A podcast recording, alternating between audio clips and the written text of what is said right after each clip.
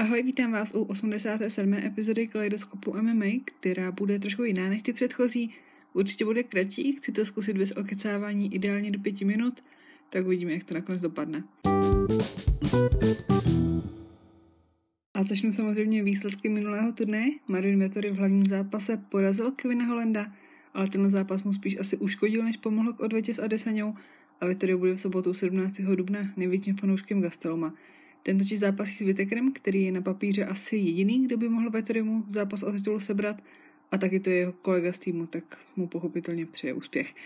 Na co by ale Vettori neměl zapomínat je to, že to byl právě Gastelum, který v zápase o titul prozatímního šampiona střední váhy málem Adesaniu porazil a do posledního kola šli 2-2. Gastelum pak neměl úplně ideální výsledky, ale když se bude rozhodovat mezi ním a Vettorim, tak si myslím, že je volba jasná. Na hlavní kartě pak Arnold Ellen porazil Sadika Yusufa, připsal se desátou výhru v řadě a dostal se na osmou příčku žebříčku párových vach. Julian Marquez porazil Sema Alveho a po pouze si během dvou měsíců připsal už druhou výhru na submisi a získal od trenéra fialový pásek.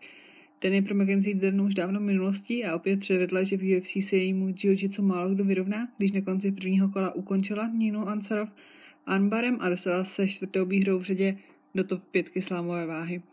Dírod přejel Mikea Perryho a vyhrál na body stejně tak jako v bitvě generací uspěl Joe Soleky nad Jimem Millerem. Před zápasem zabodoval Mateusz Gamrat, který na začátku druhého kola zastavil Hotmana a připsal si výhru v UFC, pro něj první.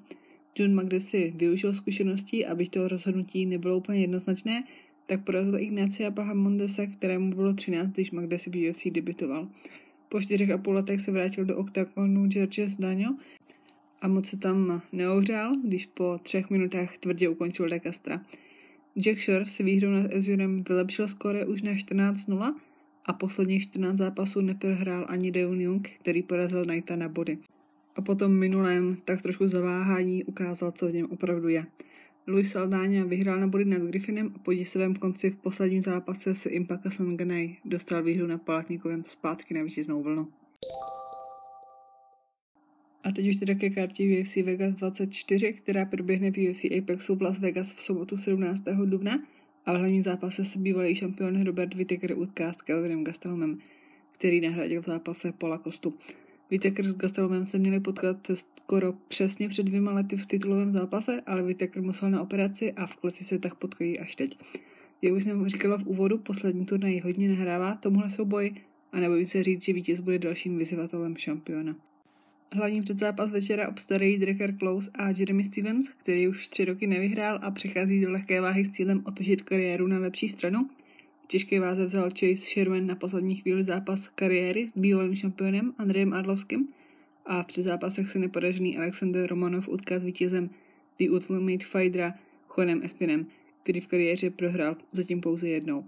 Oba poslední zápas vyhráli neúplně běžnou technikou škrcení a můžeme se těšit, co si přichystali na tenhle zápas. Ve střední váze se El Hassan utká s Malkounem, kterému nevyšla UFC premiéra a Mercer se vrací po prohře s Čimajevem a bude zápasit s Bartošem Fabinským. Luis Peně se v trochu opomíjeném zápase lehké váhy popere s Alexem Muñozem.